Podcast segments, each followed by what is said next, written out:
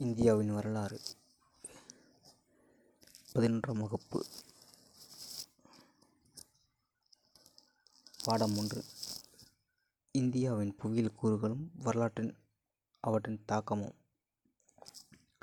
பொதுவாக வரலாற்றுக்கு இரு கண்கள் உண்டு என கூறுவர். ஒன்று காலம் மற்றொன்று புவியியல் அமைப்பு. வரலாற்றின் போக்கை பெரும்பாலும் காலமும் இடமும் நிர்ணயிக்கின்றன என்றும் கூறலாம். குறிப்பாக ஒரு நாட்டின் வரலாற்று நிகழ்வுகளை அதன் புவியியல் கூறுகளிலே பெரிதும் நிர்ணயிக்கின்றன. இந்திய வரலாற்றிலும் புவியின் புவியியலின் தாக்கத்தை காணலாம். எனவே இந்தியாவின் புவியியல் கூறுகளை அறிந்து கொள்வதன் மூலம் அதன் வரலாற்றை தெளிவாக புரிந்து கொள்ள முடியும்.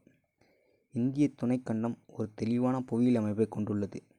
இமயமலைகள் இந்தோ கங்கச் சமவெளி தென்னிந்திய தீபகற்பம் என அதனை மூன்று முக்கிய பகுதிகளாக பிரிக்கலாம். இத்துணைக்கண்டத்தில் இந்தியா பாகிஸ்தான் வங்க வங்கதேசம் நேபாளம் பூட்டான் என்ற ஐந்து நாடுகள் உள்ளன. இவற்றில் அவற்றில் இந்தியாவே பெரியதாகும். இருபத்தெட்டு மாநிலங்களையும் ஆறு யூனியன் பிரதேசங்களையும் கொண்டதாக அது விளங்குகிறது. ரெண்டாயிரத்தி ஒன்றாம் ஆண்டு மக்கள் தொகை கணக்கின் கணக்குப்படி இந்தியாவின் மக்கள் தொகை நூறு கோடிக்கும் மேலாகும். இந்தியாவில் வடக்கு பகுதியில் உள்ள இமாலய மலைகள் அமைந்துள்ளன. இந்தியாவில் மட வடமேற்கு கடற் வடமேற்கு கோடியில் உள்ள பாமீர் முடிச்சில் தொடங்கும் இது கிழக்காக நீண்டு கிடக்கிறது. இதன் நீளம் கிட்டத்தட்ட ரெண்டாயிரத்தி ஐநூற்றி அறுபது கிலோமீட்டர் ஆகும். சராசரி அகலம் இரநூத்தி நாற்பது முதல் முந்நூற்றி இருபது கிலோமீட்டர்கள் ஆகும். இமாலயத்தின் மிக உயரமான சிகரம் எவரெஸ்ட் எனப்படுகிறது. கடல் மட்டத்திலிருந்து இதன் உயரம் எட்டாயிரத்தி எட்நூற்றி அறுபத்தொம்போது மீட்டர்களாகும் சைபீரியாவிலிருந்து மத்திய ஆசியா வழியாக வீசும் கடும் குளிர்காற்றிலிருந்து இந்தியாவை பாதுகாக்கும் இயற்கை அரணாக இமயமலைகள் திகழ்கின்றன. இதனால் இந்தியாவின் தட்பவெப்பம் ஆண்டு முழுவதும் சீரான வெப்பத்துடன் காணப்படுகிறது. குளிர்காலத்தில் இமாலய பகுதியில் பனி மூடி கிடக்கிறது. எனவே இதன் பெரும்பகுதி வாழ்வதற்கேற்றதாக இல்லை. படையெடுப்புகளிலிருந்து இந்தியாவை பாதுகாக்கும் இயற்கை தடுப்பாக இமயமலைகள் இருந்து வந்தன என்ற கருத்து நீண்ட காலமாக நிலவி வருகிறது. ஆனால் வடமேற்கு மலைகளில் காணப்படும் சைபர் போலன் குர்ரம் கோமல் போன்ற கணவாய்கள் இந்தியாவை மத்திய ஆசியாவையும் இணைக்கும் எளிய வழித்தடங்களாக அமைந்துள்ளன.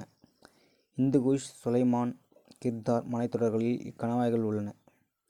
வரலாற்று காலத்திற்கு முன்பிருந்தே கணவாய்கள் மூலம் போக்குவரத்து நடைபெற்றன.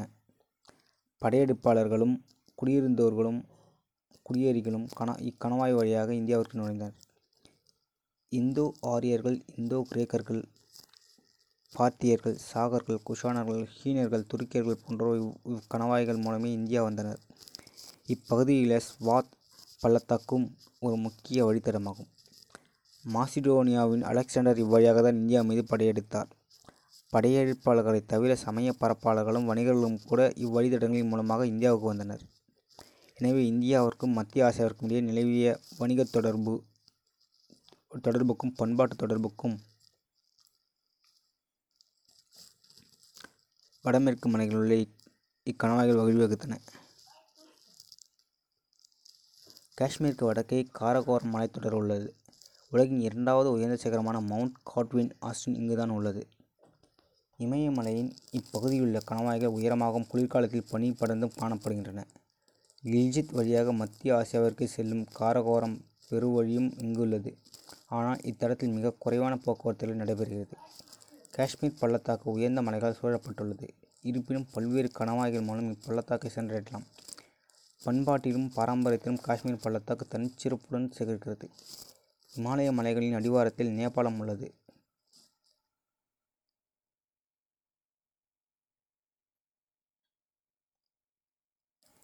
கங்கைச்சமையிலிருந்து பல்வேறு கணவாய்கள் மூலம் நேபாளத்தை சென்றடையலாம்.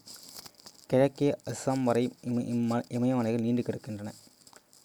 பாட்கோய் நாகாய் லுஷாய் போன்ற மலைத்தொடர்கள் இவற்றின் குறிப்பிடத்தக்கவை. கடும் மழைக்கும் அடர்ந்த காடுகளுக்கும் இவை பெயர் பெற்றவை. ஆனால் வாழ்வதற்கான சூழல் மிகவும் குறைவு. வடகிழக்கு இந்தியாவில் மலைகளை கடந்து செல்லும் செல்வ செல்வதும் எளிதல்ல. எனவே இப்பகுதி பெரும்பாலும் தனித்தே காணப்படுகிறது. இந்தோ கங்கை சமவெளி.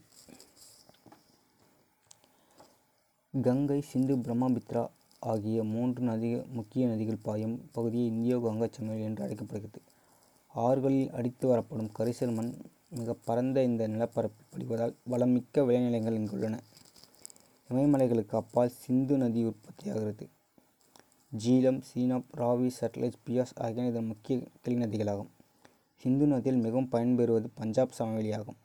பஞ்சாப் என்ற சொல்லுக்கு ஐந்து நதிகள் பாயும் பகுதி என்று பொருள். சிந்து பள்ளத்தாக்கின் கீழ்ப்புறத்தில் சிந்து மாகாணம் அமைந்துள்ளது. சிந்து பள்ளத்தாக்கு மிகவும் வளமான நிலங்களைக் கொண்டுள்ளது. சிந்து பள்ளத்தாக்குக்கும் கங்கைச் சமவெளிக்கும் இடையே தார் பாலைவனமும் ஆரவழி குன்றுகளும் உள்ளன. ஆரவழி குன்றுகளில் மவுண்ட் அபு மிகவும் உயரமானதாகும். ஐயாயிரத்தி அறுநூற்றி ஐம்பது அடி. இமயமலைகளில் உற்பத்தியாகும் கங்கை நதி தெற்காக ஓடி பின்னர் கிழக்கு நோ கிழக்கு நோக்கி பாய்கிறது. கங்கை நதிக்கு இணையாக ஓடிவரும் யமுனை நதி பின்னர் அதனுடன் ஒன்று கலக்கிறது. இவ்விரு நதிகளுக்கும் இடைப்பட்ட நிலப்பகுதி தோஆப் என்று அழைக்கப்படுகிறது. கோமதி சரயு காக்ரா காண்டக் போன்ற கங்கை நதியின் முக்கிய துணை நதிகளாகும். இந்தியாவின் கிழக்கு பகுதி பகுதியில் கங்கைச் சமவெளியும் பிரம்மபுத்திர சமவெளியும் ஒன்றிணைகின்றன. இமயமலைகளுக்கு அப்பால் உற்பத்தியாக பிரம்மபுத்திரா நதி திபெத் வழியாக பாய்ந்து இந்தியாவின் வடகிழக்கு சமவெளியை அடைகிறது. சமவெளியில் உள்ள சமவெளியில் மெல்ல ஊர்ந்து செல்லும் இந்நதியின் பரப்பு மிகவும் விரிவடைந்திருப்பதோடு பல தீவுகளையும் கொண்டுள்ளது. நகர மையங்கள் உருவாவதற்கு இந்தோ கங்கை சமவெளி பெரும்பங்காற்றியுள்ளது. குறிப்பாக நதிக்கரைகளிலும் இரு நதிகள் ஒன்று சேருமிடத்திலும் இத்தகைய நகர மையங்கள் தோன்றி வளர்ந்தன. சிந்து சமவெளியில் ஹரப்பா பண்பாடு செழித்தோங்கியது. கங்கைச் சமவெளியின் மேற்பு மேற்குப் பகுதியில் வேதகாலப் பண்பாடு சிறந்தோங்கியது. பனாரஸ் அலகாபாத் ஆக்ரா டெல்லி பாடலிபுத்திரம் போன்றவை கங்கை சமவெளியில் தோன்றிய வளர்ந்த முக்கிய நகரங்களாகும். கங்கை நதியுடன் சோன் ஆறு கலக்கும் இடத்தில் பாடலிபுத்திர நகரம் அமைந்திருப்பது பண்டைய காலத்தில் மௌரியர்கள் சிங்கர்கள் குப்தர்கள் போன்ற அரசுகளின் தலைநகராக பாடலிபுத்திரம் விளங்கியது. கங்கைச் சமவெளியின் மேற்கு புறத்தில் அமைந்துள்ள மிக முக்கியமான நகரம் டெல்லி. இந்திய வரலாற்றின் போக்கை நிர்ணயித்த முக்கிய போர்களான குருஷேத்திரம் தரையன் பானிபட் ஆகிய போர்கள் டெல்லிக்கு மிக அருகாமையில்தான் நடைபெற்றன. வளமைக்கும் செல்வத்திற்கும் பெயர் பெற்று விளங்கிய கங்கைச் சமவெளியின் மீது அயல்நாட்டுப் படையெடுப்பாளர்கள் அதிக மோகம் கொண்டதில் வியப்பேதுமில்லை. கங்கைச் சமவெளியை தங்களது கட்டுப்பாட்டிற்கு வைத்திருக்க பல்வேறு அரசுகள் போட்டியிட்டன என்பதும் குறிப்பிடத்தக்கது.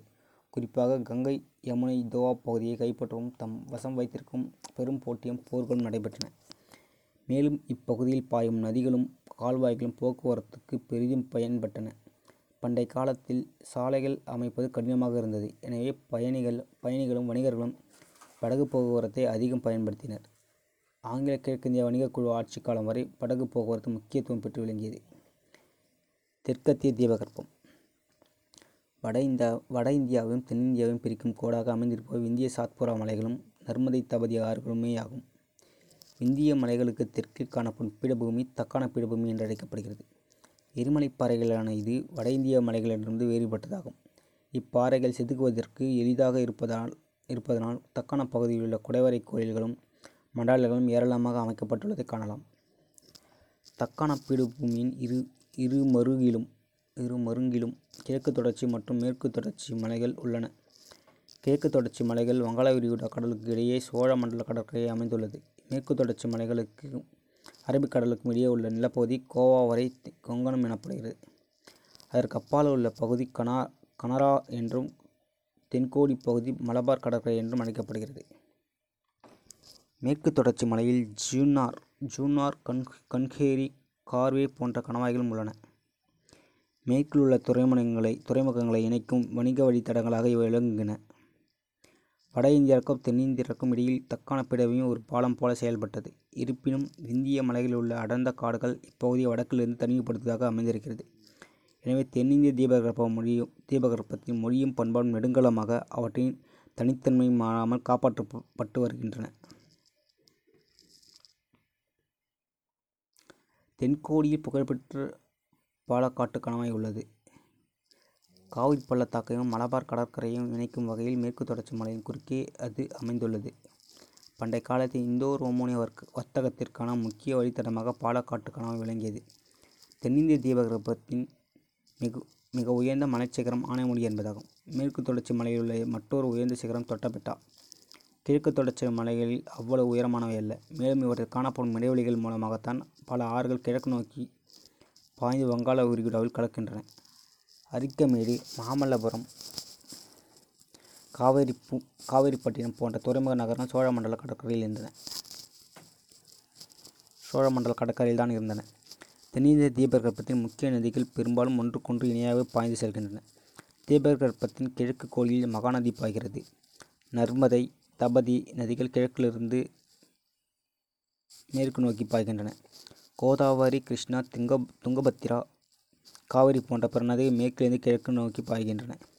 இந்த நதிகளின் மூலம் கிடைக்கும் நீர்ப்பாசன வசதியால் நெல் விளையும் வளமான நிலப்பகுதியில் இங்கு காணப்படுகிறது ரேச்சூர் டோஆப் எனப்படும் கிருஷ்ணா, துங்கபத்ரை நதிகளுக்கு இடைப்பட்ட நிலப்பகுதியை கைப்பற்றுவதற்காக தென்னிந்திய அரசுகள் தொடர்ந்து போட்டியிட்ட வண்ணம் இருந்தன.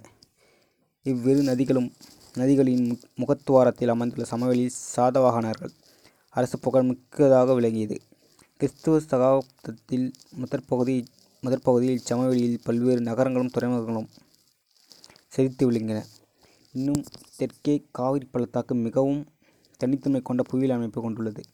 சோழப் பேரரசின் அமைவிடமாக அது விளங்கியது. பண்டைய காலத்திலிருந்தே காவிரி பள்ளத்தாக்கு பள்ளத்தாக்கு மொழி, பண்பாடு, பாரம்பரியம் போன்றவற்றுக்கு புகழ்பெற்றதாகும் தென்னிந்திய தீபகற்பம் நீண்ட கடற்கரையைக் கொண்டிருப்பதால் இப்பகுதியில் வாழ்ந்த மக்கள் கடற்சார் நடவடிக்கைகளில் பெரிதும் ஈடுபட்டு வந்தனர். பண்டைய காலம் தொட்டு கடல் வாணிபம் இப்பகுதியில் செழித்தோங்கியது. கிழக்கே ஜாவா, சுமத்ரா, பர்மா, கம்போடியா போன்ற பகுதிகளுடன் வணிகத் தொடர்பு இருந்து வந்தது. வாணிபம் தவிர இந்திய கலை, சமயம், பண்பாடு போன்றவையும் இப்பகுதிகளில் பரவியது. தென்னிந்தியாவிற்கும் கிரேக்க ரோமானியர்களுக்குமிடையே நிலவிய வர்த்தகம் மற்றும் பண்பாட்டு தொடர்பு வரலாற்று புகழ் வாய்ந்தவையாகும். இந்தியா வேற்றுமையில் ஒற்றுமை காணும் நாடு. பல்வேறு இன மக்களும்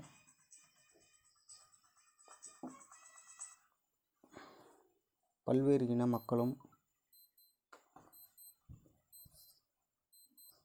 ஒன்று கலந்த காலகட்டம் என்பதனால் பண்டைய இந்திய வரலாறு படிப்பதற்கு பரவமோ பரவசமூட்டுவதாக அமைந்துள்ளது.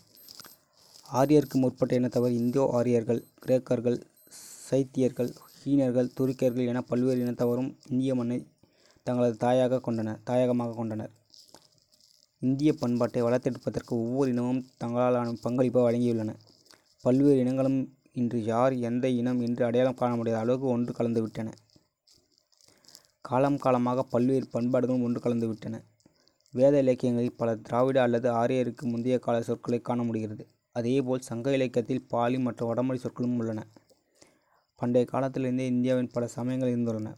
பண்டைய இந்தியாவில் இந்து சமயம், சமணம், புத்த சமயங்கள் புகழ்பெற்றிருந்தன ஆனால் பண்பாட்டளவில் இவை ஒன்றோடொன்று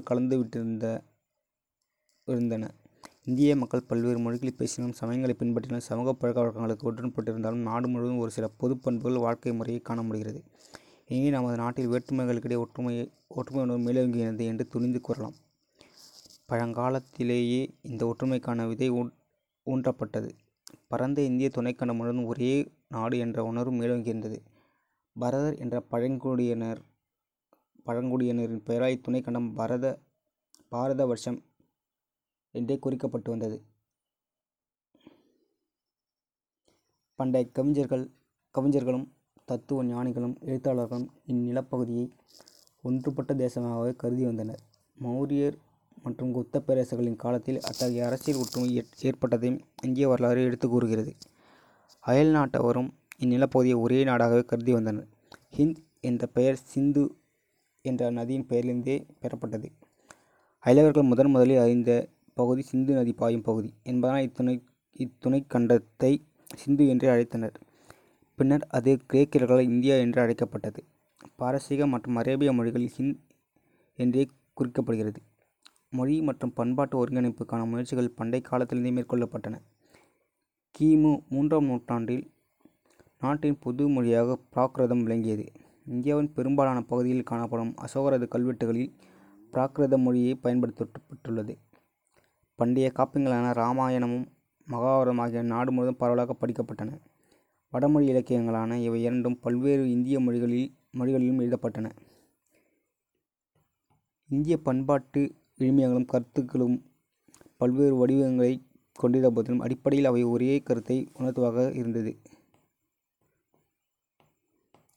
இவ்வாறு இந்தியா இன்று பல்வேறு சமயங்களையுடைய சமுதாயமாக மலர்ந்துள்ளது. பன்முகப் பண்பாட்டை போற்றும் சமுதாய சமுதாயமாக எழுச்சி பெற்றுத் திகழ்கிறது. இருப்பினும் அடிப்படையில் காணப்படும் ஒற்றுமையுணர்வும் இந்திய சமுதாயத்தின் பன்முகத்தன்மையுமே அதன் ஒப்பற்ற வலிமைகளாக திகழ்கின்றன. வருங்கால வளர்ச்சிக்கும் அவை வழிகாட்டுவதாக அமைந்துள்ளன.